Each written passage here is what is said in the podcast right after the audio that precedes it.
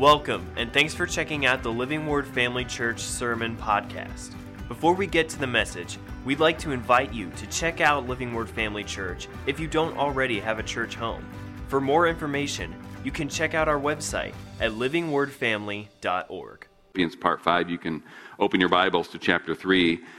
Uh, and since it's been a week or so, a couple weeks, Philippians again is Paul writing a letter to encourage the Christians in Philippi church that he founded, to stay the course. Things have, uh, they have seen some persecution, and what they're really seeing and hearing about is Paul's persecution. In fact, he's writing this letter from prison, so he's writing this letter from his perspective. I say again, this is inspired by the Holy Spirit, so this is what God is speaking to us. But it's also what Paul is speaking to the Christians in Philippi to encourage them to stay the course no matter what they hear about him, no matter what happens to them, and uh, urging them that no matter what, just to continue to be like Jesus. We talked a couple weeks ago about Epaphroditus and his dedication to Paul and the gospel and what that cost him.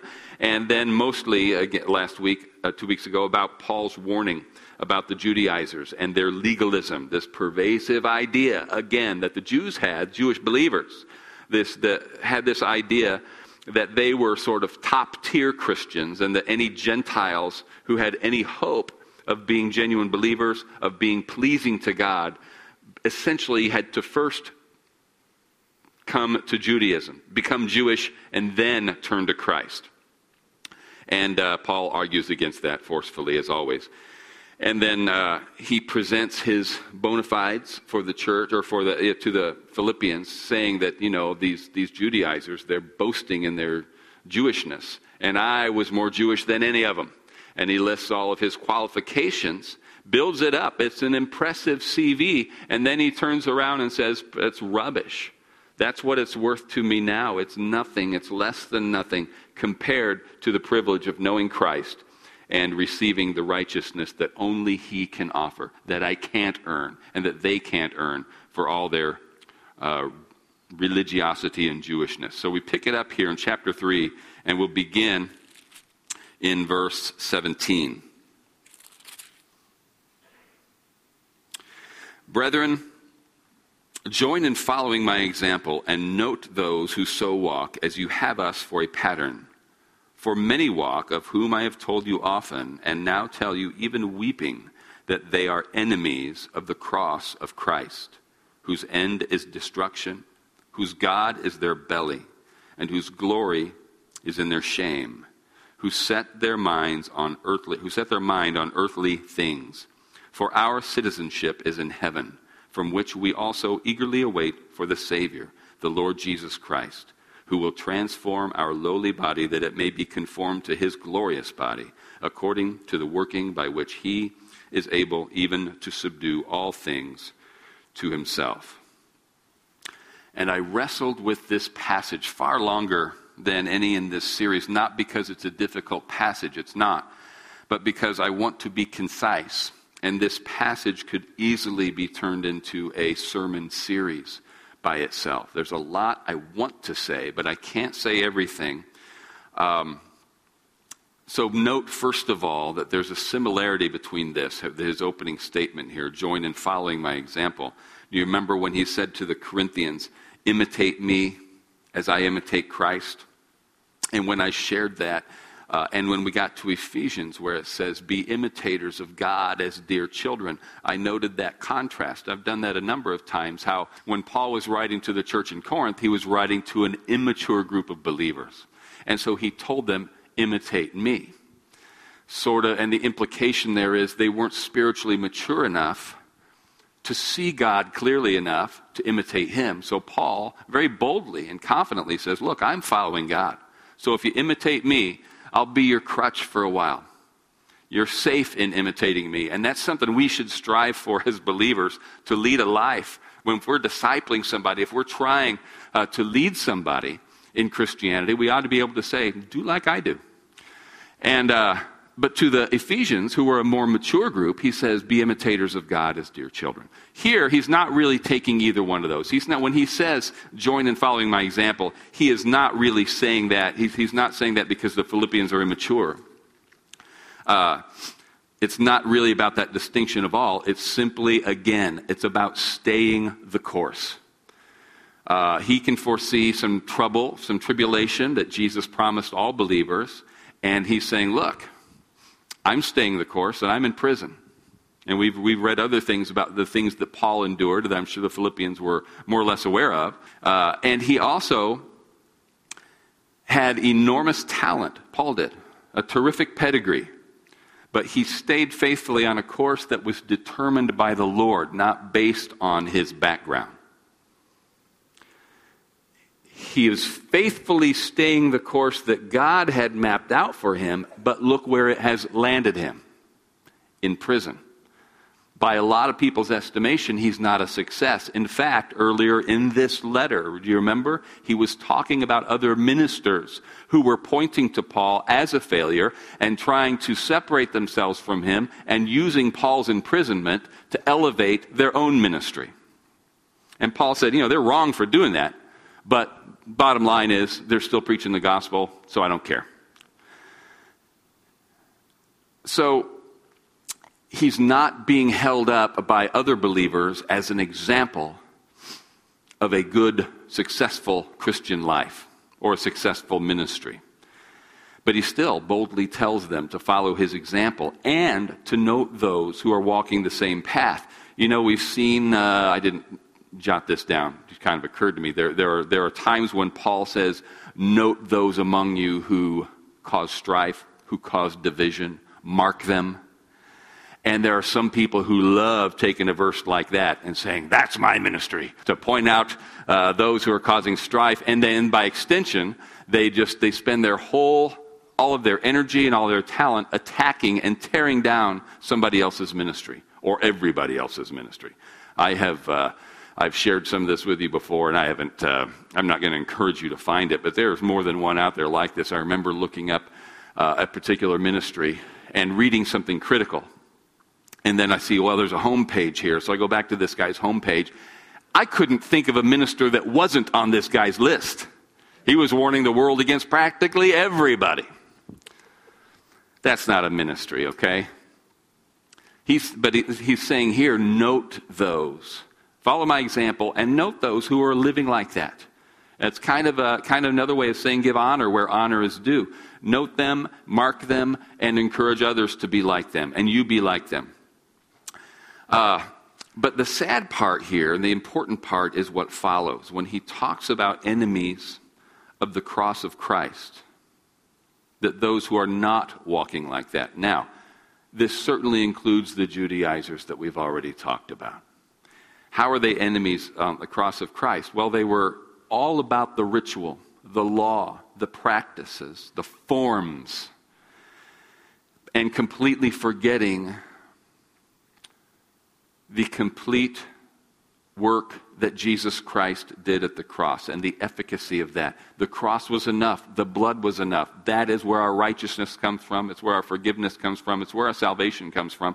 And the Judaizers were so hung up on circumcision that they were forgetting that central message. So when he says enemies of the cross of Christ, he doesn't necessarily mean people who are protesting Christianity. They're not out there protesting Christianity. They're enemies not of Christ, but of Christ's cross because they're preaching another way to God. You forget about his death and his resurrection, you're off course.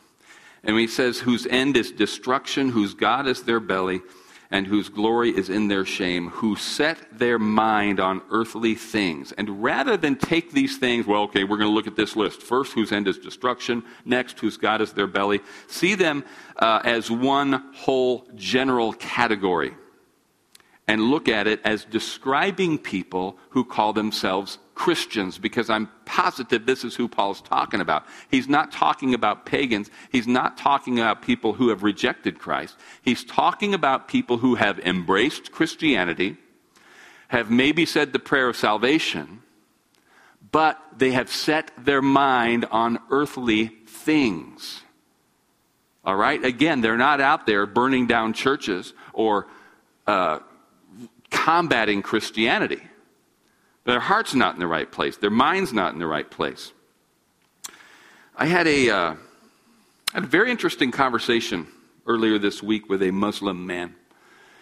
And uh, he was, he was uh, very uh, intelligent, very well spoken, and very kind. But he told me a little bit about his history and his experience with Christianity. And what he struggled with really was the fact that there were so many Christians he knew who ignored the Bible, especially the Old Testament. How he just could not reconcile people believing. Now, I have to say this. He had, it became very clear very early on that he had a pretty warped definition of Christianity. So, part of his disconnect was the fact that he didn't see people living up to what he saw as Christianity. And he wasn't being mean, uh, he wasn't being uh, profane or anything. I just kind of had to straighten him out on a couple of those things. For instance, one of the things he said was, I don't know why anybody would follow a religion that tells you if you just sin once, you're going to hell.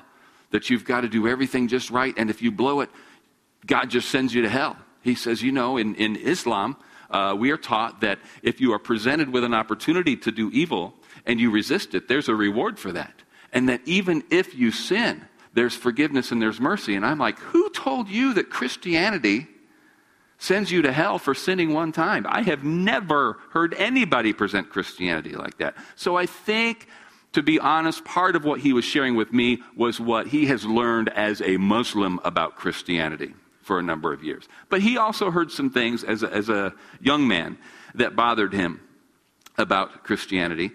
Uh, and, and he had a valid point because you know and I know people who claim to be Christians and who might be born again, but they either don't follow the Bible or they just flat don't know the Bible. Does anybody know a believer like that? I'm not going to point fingers, but there's believers like that in this room. Probably. A lot fewer percentage wise than any other church in America, but statistically speaking, there's a likelihood that there are people in here who would probably fail a Bible literacy test. And we can fix that. The great news is that's all that's something that we don't have to live with, right? So I had to explain to him this. I said, you know, uh, just explain to him what I said, what I just said to you. There are people who uh, maybe they had a genuine experience coming to Jesus. Maybe they've just they think they're a Christian because they've been raised in a Christian culture. Uh, but they don't know their Bibles. So you can't take, you can't look at a person who says they're a Christian and then follow them around and decide, well, that's what Christians believe. You kind of got to figure out what the background is. And he's like, yeah, yeah, that's right, that's right. And I said, but you have to understand that this world is full of Muslims who are the exact same way. And he kind of, you could tell he kind of stiffened there. I said, no, no, no, listen to me. I, said, I don't mean that as an insult. I mean people who are Muslims because they were raised in an Islamic culture, but they don't know what the Quran says any more than I do. And I told them about my experience in Niger, going with Neil from village to village. Uh, all these, uh, you know, they, Neil and Danette live in a city or in the outskirts of a city of over a million people, Niamey. It's a huge city, it's an urban area. But you get two, three miles outside of city limits, and boom, it's grass huts and sticks. Very, very primitive. But the biggest building in every little village is the mosque. And the most important man in each village is the imam. All right? This is just their culture. This is a Muslim nation. It's not. It's a secular nation. Okay, that's the nice. It's not a, you know, it's not a caliphate uh, ruled uh, country or anything like that. But the most important guy in each village is typically uh, the chief Muslim minister. But guess what? He can't read or write. He doesn't have a Quran. And none of these people could give you a working definition of Islam. So why are they Muslims? Because they always just have been, because it's a Muslim culture. And he conceded that point. He says, Yeah, that's probably true. I said, Well, it's absolutely true. I had a, I didn't share this with him. Uh, I had a conversation years ago, and I may have shared this with you. Uh, this was while I was at Canaan Land. Had a fascinating conversation with a guy who had been a uh, combat, uh, a gunship pilot, uh, helicopter, you know, uh, Apaches, Cobras, whatnot, uh, for the Israeli, uh, Israel Defense Forces. And this was, you know, not long after the first Gulf War. And I don't know if you remember the panic, not the panic, but the concern as we were ramping up to go liberate Kuwait. The concern was not, can we win this? The consensus was, especially with this coalition, uh, that we could, but that the type of enemy we would be fighting because of the religious background would be the type of enemy who would go down fighting to the last man that in order to win this war, we would have to slaughter everybody. Why? Because we heard it again and again and again. We are dealing with a religious system that trains them to believe that the quickest and most assured way of getting into paradise is to die in defense of your faith. So we thought we were facing this army of religious zealots, fanatics, who were just going to throw themselves at us until we, until we mowed them all down. And therefore, it was stunning. Because you turn on the TV, and what do you see? You see whole battalions of the Iraqi army, hands up, white flags, surrendering en masse. Why? I think there are two reasons for that. One is there was a ton of prayer going up. Do you remember that? There was a religious revival, a Christian revival, when it came to praying for our troops and praying for our nation. I think that had something to do with it. This Israeli guy, when I, when I told him about that, I said, How do you account for that? I said, I've never heard the. Because uh, this guy was not a Christian. Uh, he said, uh, he said, I'll tell you what that is. He goes, You've got a very uh, Western view of Eastern culture. Now, are those Muslim nations? Yeah, they are. He says, but they're Muslim nations like America is a Christian nation. Most Muslims are not religious Muslims. He says, I'm a Jew, but I'm not a religious Jew. I'm a Jew because I live in a Jewish culture. And he says, and that's true of most Jews. You know, we picture Israel, many of us, and Jews as a very religious people who are waiting for their Messiah. Do you know the vast majority of Jews do not expect a Messiah at all? An individual. Now, they might have some idea of a messianic age. But they are not looking for, we talk about how they missed Jesus and they're still looking for their Messiah. They're not looking for a Messiah. Not most of them. There's a small percentage of Orthodox Jews that are. Most of them are, a lot of them are secular Jews, just like we are secular, not we, but a lot of Americans are secular Christians. He says, so that really wasn't, in, there's no conflict there. These guys are just trying to survive like everybody else. I'll tell you one more story before we move on. It's all about the same thing. Felucio, many of you remember uh, Felucio Oyurakum, who was here for a number of years uh, doing his PhD work at the, at the U of I. Felucio got saved in Nigeria in college. And he tells a great, his testimony is amazing. He tells a story about how active the Christian community is in Nigeria. He said they're so bold. He says if you're not saved and you go to college, you'll probably get saved because the Christians on campus are so bold and so active. He says if a professor is two minutes late showing up for class, a Christian will go up front, take the microphone, and start preaching to the class. So he comes to Christ in Nigeria goes to uh, Russia for graduate school because he wanted to study rocket science, and there was no place for him to do it in Nigeria. So he moves to, he was, was he in Moscow? Uh, I think so. But he's over there studying, has to learn Russian so that he can study rocket science in Russia. And while he's there, he is being pastored by a guy who is Word of Faith. And he sees this guy living by faith. He says, I saw God provide for this guy again and again. He says, People are standing in line for meat, standing in line for coffee. Their mail gets stuck. He says, This guy always had plenty of everything, and his mail came regularly. He always got his word of faith right there at the same day every month coming in the mail. He says, I watch this. He says, And of course, all the material that I am reading to grow in my faith is coming from where? From the United States of America. So, when he decides to apply to uh, graduate school again, he applies to MIT. You've heard of MIT.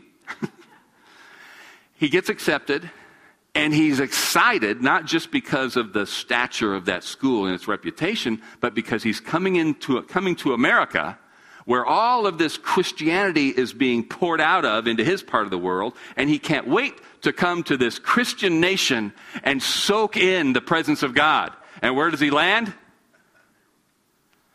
Where does he go? Where is MIT? Right there in the buckle of the Bible Belt, right? No, he lands over there in the liberal uh, hotbed of liberalism, and he's shocked by what he sees.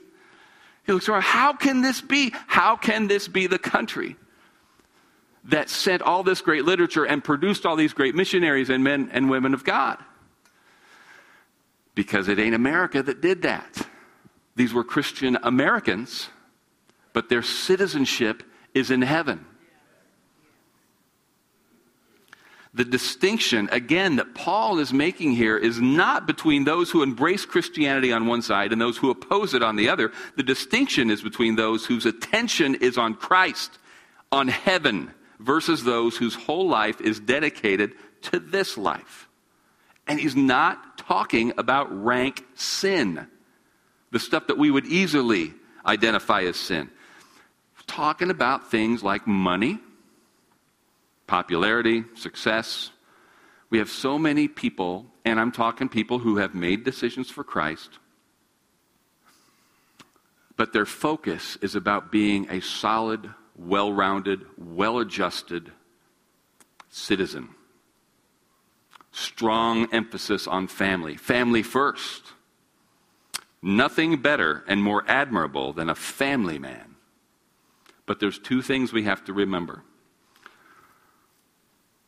Number one, Paul, right here, under the inspiration of the Holy Spirit, reminds us that our citizenship is in heaven.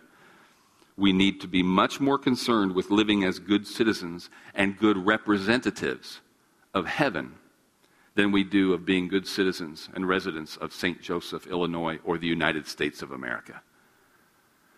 You can be a patriot, but you can't be a patriot first. Second thing is, Jesus himself talked about a sword that would separate family members from one another because of their dedication to Christ. There was a time when he's out there speaking, and somebody interrupted him and said, Jesus, your, your family's here to see you. Your brothers and your mother are here. And he says, You know who my brothers and my mother are? Do you know who my real family is? Those who hear the word of God and do it. This, by the way, was one of the things that offended this uh, Muslim gentleman I spoke to the other day. He said, Do you know there's a story in the Bible that talks about Jesus? Peace be upon him. Every time he said the word, the name Jesus, he would say, Peace be upon him. There's a story in the Bible that tells how Jesus, he was in a crowd somewhere and his mom said something to him. He was talking about the wedding at Cana. All right? And uh, do you remember where uh, she tells him there they've run out of wine and he says, hey, There's this obscure Hebrew idiom where he uh, what he says exactly is, What to me and to you? My time has not yet come. And depending on your translation, it might say something like, What have I, woman, what have I to do with you? Uh, anyway, he says, You know, there's this time he was in a crowd and his mom asked him something and he yelled at her. And he said, What I got to do with you? He says, Can you imagine somebody speaking to their mom like that? He says, Jesus would never have done that, would he? I said, I have never heard that take on that story. That's not what happened, man. But we see this. I mean, here's his family, and this is a culture that values family. And they say, hey, your mom and your brothers are here. You know who my mom and brothers are? They're the people who hear the word of God and do it. He wasn't dissing his family. He's simply saying the most important thing is your relationship with God, not your relationship with your family. He's not saying family is not important. We know that. He established the family, right? But our loyalty, if we're going to build our whole worldview around keeping the family together, what is that going to mean in heaven? Because there's a different order in heaven. As, as much as I love my wife, Scripture indicates pretty strongly that she's not going to be my wife in heaven. Does that shock you? But you know Jesus said that, right? Because they tried to trap him. That woman who had had uh, uh, you know, she'd been married, and they came. Hey, there's a woman, she got married, and then uh, her husband died, and she married another guy, and he died, and she married another guy five times. Whose wife is she going to be in heaven? Gotcha! And what they're trying to get him to, to admit was there's no such thing as the resurrection. These were the Sadducees. And he said, Yeah, you you're misunderstanding the things of God. Because in heaven, they're not married, nor given in marriage. There's no weddings, there's no marriage in heaven. be more like the angels. So, if I'm invest now, do I want to invest in my family's future? Do I want to pour into them so that they are in heaven with me? Absolutely. But it isn't just about elevating my family or my success or building a bigger house or enjoying all the blessings of God. I'm going to come back to that here in just a second. This is where we, as Word of Faith people in particular, need to be very, very careful. So let me be clear about this right off the bat. I believe, I am convinced that God, our Heavenly Father, delights in my prosperity and your prosperity. It's so important to realize that we are to know God as Father. And what Father who has any compassion, any brains, uh, any sensitivity at all is going to resent or do anything other than celebrate when their children do well. I get excited. I want to be, I, you should be excited when your children prosper. They're doing good, right? Same with God, but we don't want them to prosper. You know, I'm not going to celebrate uh, it, well, he prospered as a member, a high ranking member of organized crime. That's not something we want to celebrate, right? There's a, pri- there's, a, there's a priority here, right? First be good, then be prosperous. All right? So he delights in my prosperity. He delights in yours. But prosperity isn't the end game, is it? He delights in my health. He delights in my success, but my success and my health are not the end game. If the only example being set by a believer is looking, is say, uh, look how successful I am, even look what God has done for me, and you're pointing to your cars and your houses, your bank account, your clothes, your toys, we are missing the point. If I try to win you to Christ by saying, look at all the stuff you'll get, I'm leading you wrong. Now, I have to temper that a little bit. I remember on my very first mission trip to, uh, with, uh, with YWAM, there was a, uh, a great message uh, by the leader of the trip who said, you know, when you're sharing the gospel with somebody and they ask you the question, why should I become a, uh, why should I become a Christian? What are they really asking? Somebody can answer this for me. What's in it for me? And he said, that's the wrong question. You don't turn to God because of what's in it for you. You turn to God because He's God. You come to the knowledge that He is truth. I want to challenge that a little bit. Because I think, while at, at the core of that, at the core of what he's saying is absolutely true, He's God.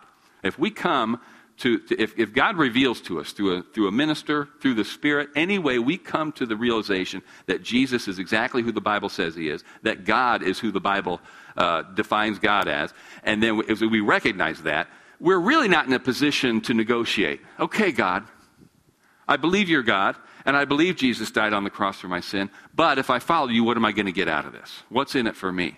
No, if it's true, the only right thing to do is respond to it as truth. But God Himself has jammed His word full of what's in it for us, hasn't He? Taste and see that the Lord is good. All of these promises, all the if, bless the Lord, O my soul, and forget not all of His benefits. There are benefits, and God isn't hiding from us. And He's not going to say, Oh, I'd like to save you, but you're thinking about escaping hell. You're thinking about um, prosperity. You're thinking about healing. He wants us to think about those things, or He wouldn't have told us about those things. Okay? But, and you've heard me say this too. Let me say it again. I believe that there are certain ministers out there who are legitimate specialists there's a, there's a very well known minister. There's no reason not to name him, but I won't anyway. But his message is very widely received, but it's a very kind of a not, not a super deep message, but a super important one. And the message really is God loves you and God's for you. And he has captured the imagination and the attention of tens of thousands, probably millions of people who had rejected God before. And now, what's he get? Because he's been enormously successful, he gets tons of criticism because he doesn't talk enough about hell, he doesn't talk enough about social issues, he doesn't take a strong enough stand on certain questions, and there are legitimate concerns there. But his basic message is a true message God loves you, God is for you. And I think I've always described him as a specialist. He has an, an anointing to reach people who have been hurt by a bad representation of God. Perhaps they've been hurt by Christian family members. Perhaps they've been hurt by a church. And he, I believe, has been anointed by God to soften those hearts and bring them back into the fold. There are other ministers who have a specialty anointing on, for, to speak about healing. There are some who have a specialty anointing to speak about prosperity. Just because they don't always talk about everything doesn't mean they're heretics. Now, a pastor has to talk about everything, whether he's a specialist or not. So there are some ministers I would listen to, but I wouldn't necessarily uh, look to them as a pastor because they're, they're too focused on one thing. But you see, our, our examples, coming back to what Paul has written here, our examples as believers are those who walk in a manner where their life is completely given over to Jesus Christ. We're talking about lordship here. Our hope is not God has been good. You see, I have plenty of money saved up, and I've got things to last me. My family is in good shape, and I'm well respected by my community. Are those bad things? No, they're not. They're just not where our hope is. Paul couldn't say those things. He's in prison. What's our hope? He says it right here Jesus is coming back. It's not just some nebulous hope, oh, in Jesus. We hope in Jesus. No, it's the resurrected Lord is returning someday, and when he comes back, he's going to fix everything, including this body that requires so much time and attention. What are we going to have? We're going to get a new one. Our body is going to look like Jesus' body. It's going to be perfect, untouched by sickness, age, and everything else. Let's just read that again really quick, beginning in verse 20 of chapter 3. Our citizenship is in heaven, from which we also eagerly wait for the Savior, the Lord Jesus Christ, who will transform our lowly body that it may be conformed to his glorious body, according to the working by which he is able even to subdue all things to himself. That's our hope. We've got to move on because I want to get far enough into this to tie it to what we've just to tie what we've just read to what is possibly the most famous verse in Philippians. But let's move quickly first, uh, beginning in chapter 4, Be, uh, verse 1. Therefore, my beloved and longed for brethren, my joy and crown, so stand fast in the Lord, beloved. I implore Euodia and I implore Syntyche to be of the same mind in the Lord, and I urge you also, true companion, help these women who labored with me in the gospel, with Clement also, and the rest of my fellow workers whose names are in the book of life. Now, what is this about? He just goes from talking about these huge, deep life issues to addressing a squabble between two women in Philippi. Euodia and Syntyche. It doesn't tell us what the nature of this is, but clearly they had been butting heads about something. And he's saying, hey, you guys need to get along. Be of the same mind in the Lord, and you, true companion. He's saying, now you, speaking to his true companion. By the way, that word true companion is the word, uh, Greek word syzygus.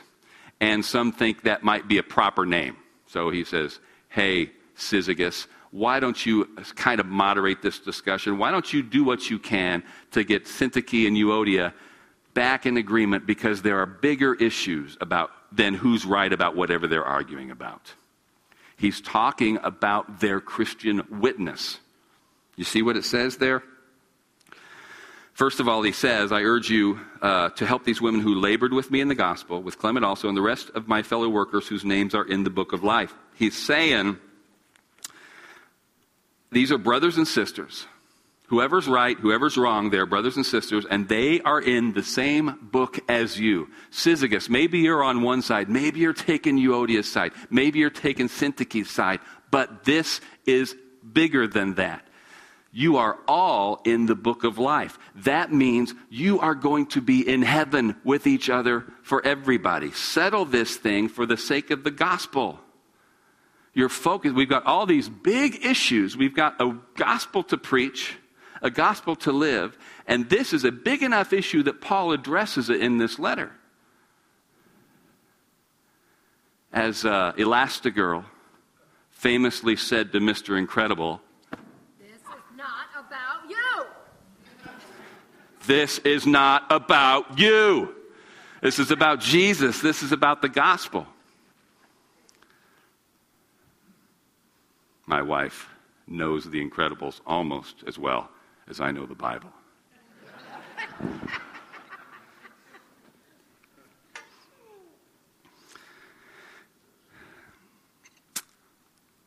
Keep that in mind while we read a couple more verses here. Rejoice in the Lord always. Again, I will say, rejoice. Let your gentleness be known to all men. The Lord is at hand. This is connected to what he just said.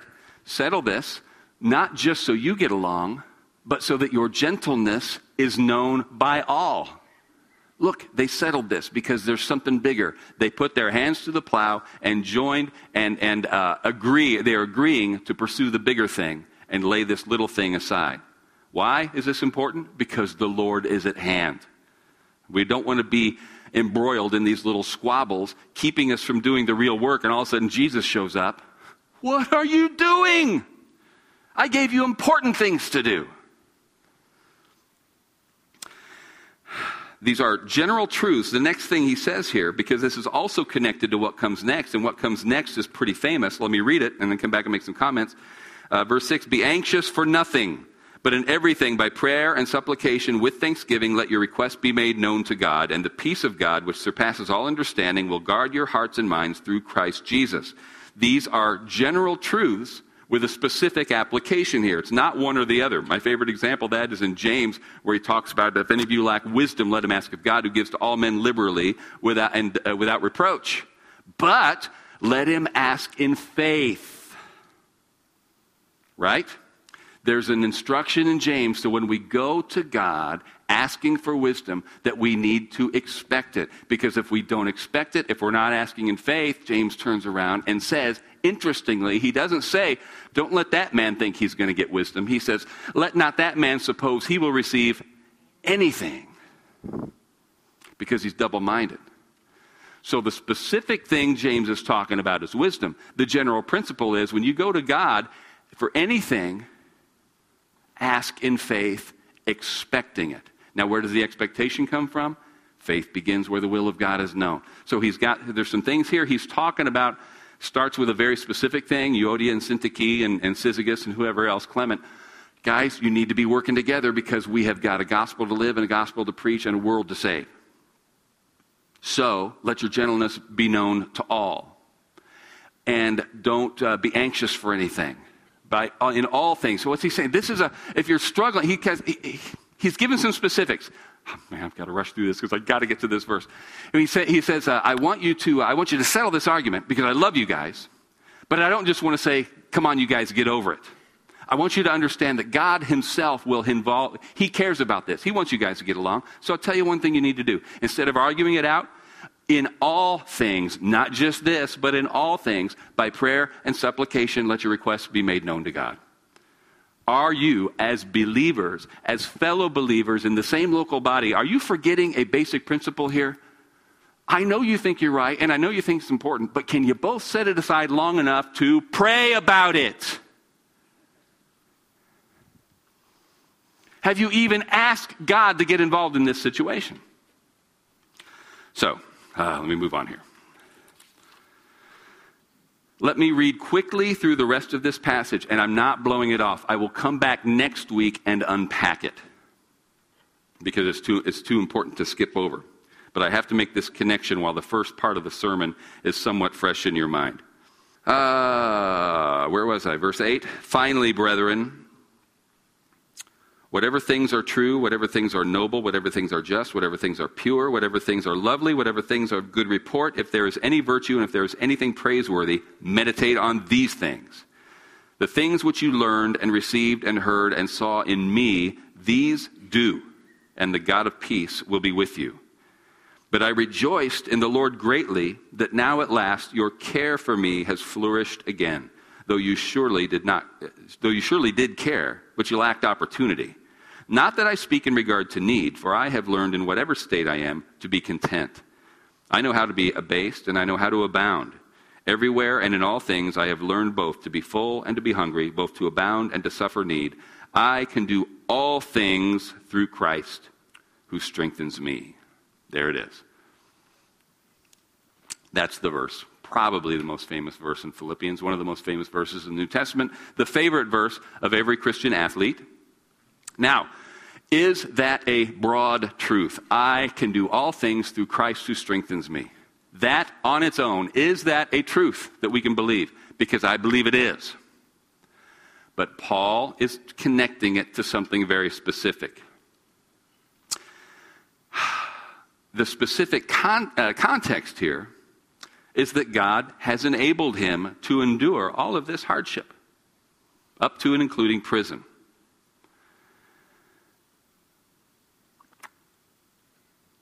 the, you've heard me uh, kind of go off on this before. There was a, uh, you know, the, what's the, um, uh, the graduation verse?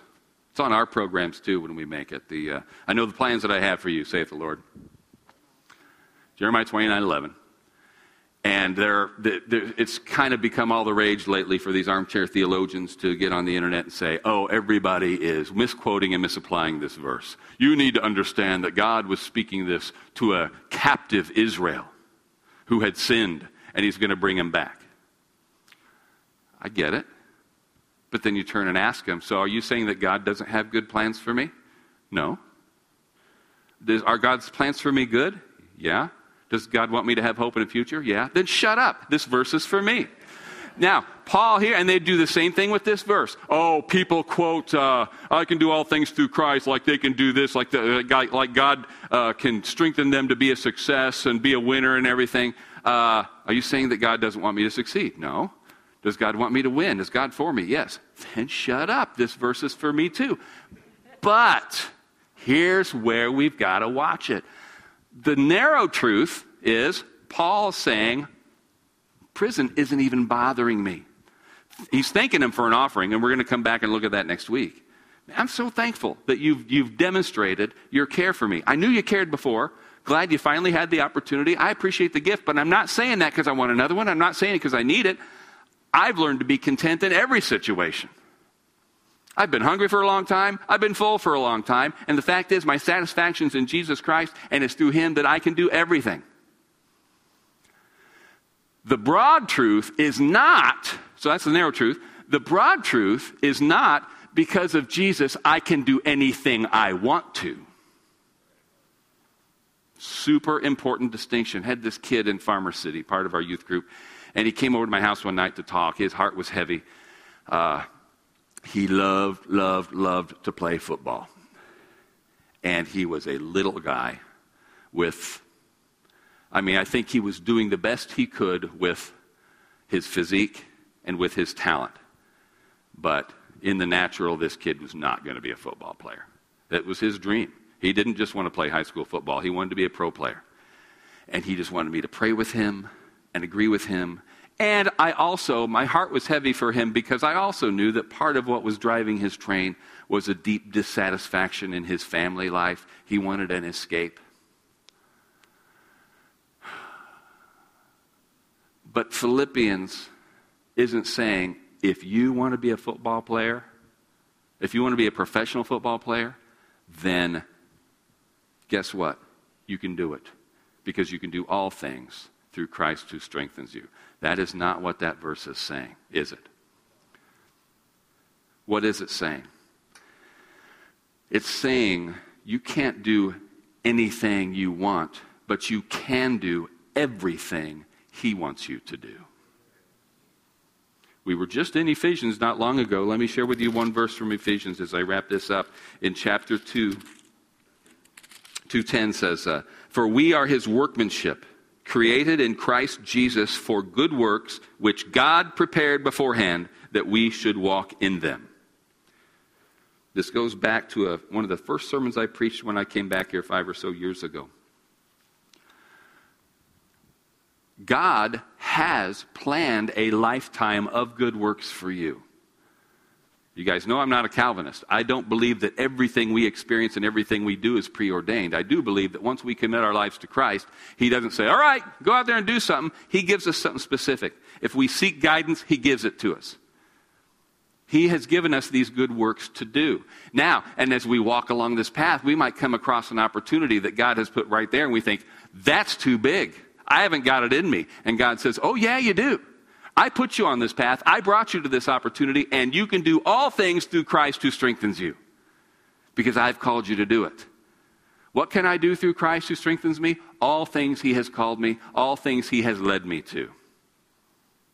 Psalm 37 4. And just read it off up there. You guys know it. You guys can probably quote it, right? Delight yourself in the Lord, and he shall give you the desires of your heart. What does it mean? Does it mean if you go to church and read your Bible, He gives you everything you want? No. It means you delight yourself in Him. You are submitting your desires to Him, and He will give you the correct desires. And once God plants that desire in you, then you can pursue it passionately. You can pursue it in faith and trust that God has given you everything to see the fulfillment of that desire. We're talking about these desires. Let me ask you this what, what's God's desire?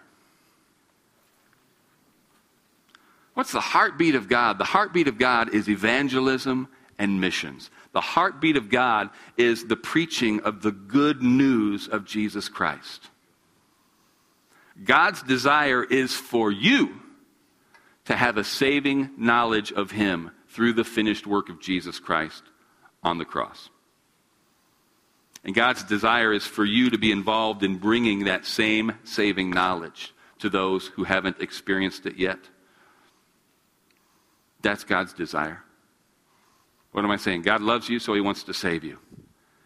And once he saves you, he wants to use you. He doesn't save you just so you can have a good life here and a good life there. Paul called them, called the Philippians, his what? His joy and his treasure?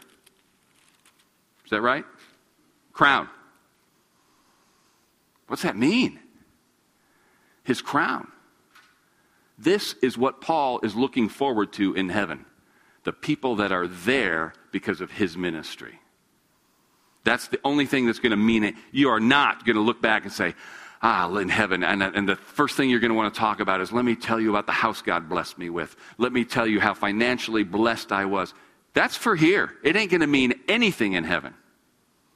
I said something about that not long ago. Maybe it was Wednesday. You are not going to be rewarded because of the degree to which you experience God's blessings here. You're going to be rewarded to the degree which you obey Him. How many people are you going to take with you? God wants you saved, and He wants to use you to save others. You can't do it without the Holy Spirit. No matter what somebody believes about the baptism of the Holy Spirit, anytime God uses them to bring somebody else to Christ, you better believe it's the Holy Spirit doing it. But Jesus himself said to his disciples, who were already believers, already born again, he said, Don't go out and do that work that I've called you to do until you receive the baptism of the Holy Spirit. You wait here in Jerusalem until you receive that power. Then you'll be my witnesses here, there, and everywhere. So here's my, here's my question for you Do you want to get saved? You need to be saved? Come up here. As soon as we start singing, come up here and let me pray with you for salvation. Thanks for listening. We hope that this message encouraged and equipped you in your walk with Christ. Make sure to follow us on Facebook or Instagram to stay updated with what's going on at Living Word Family Church. Have a great day.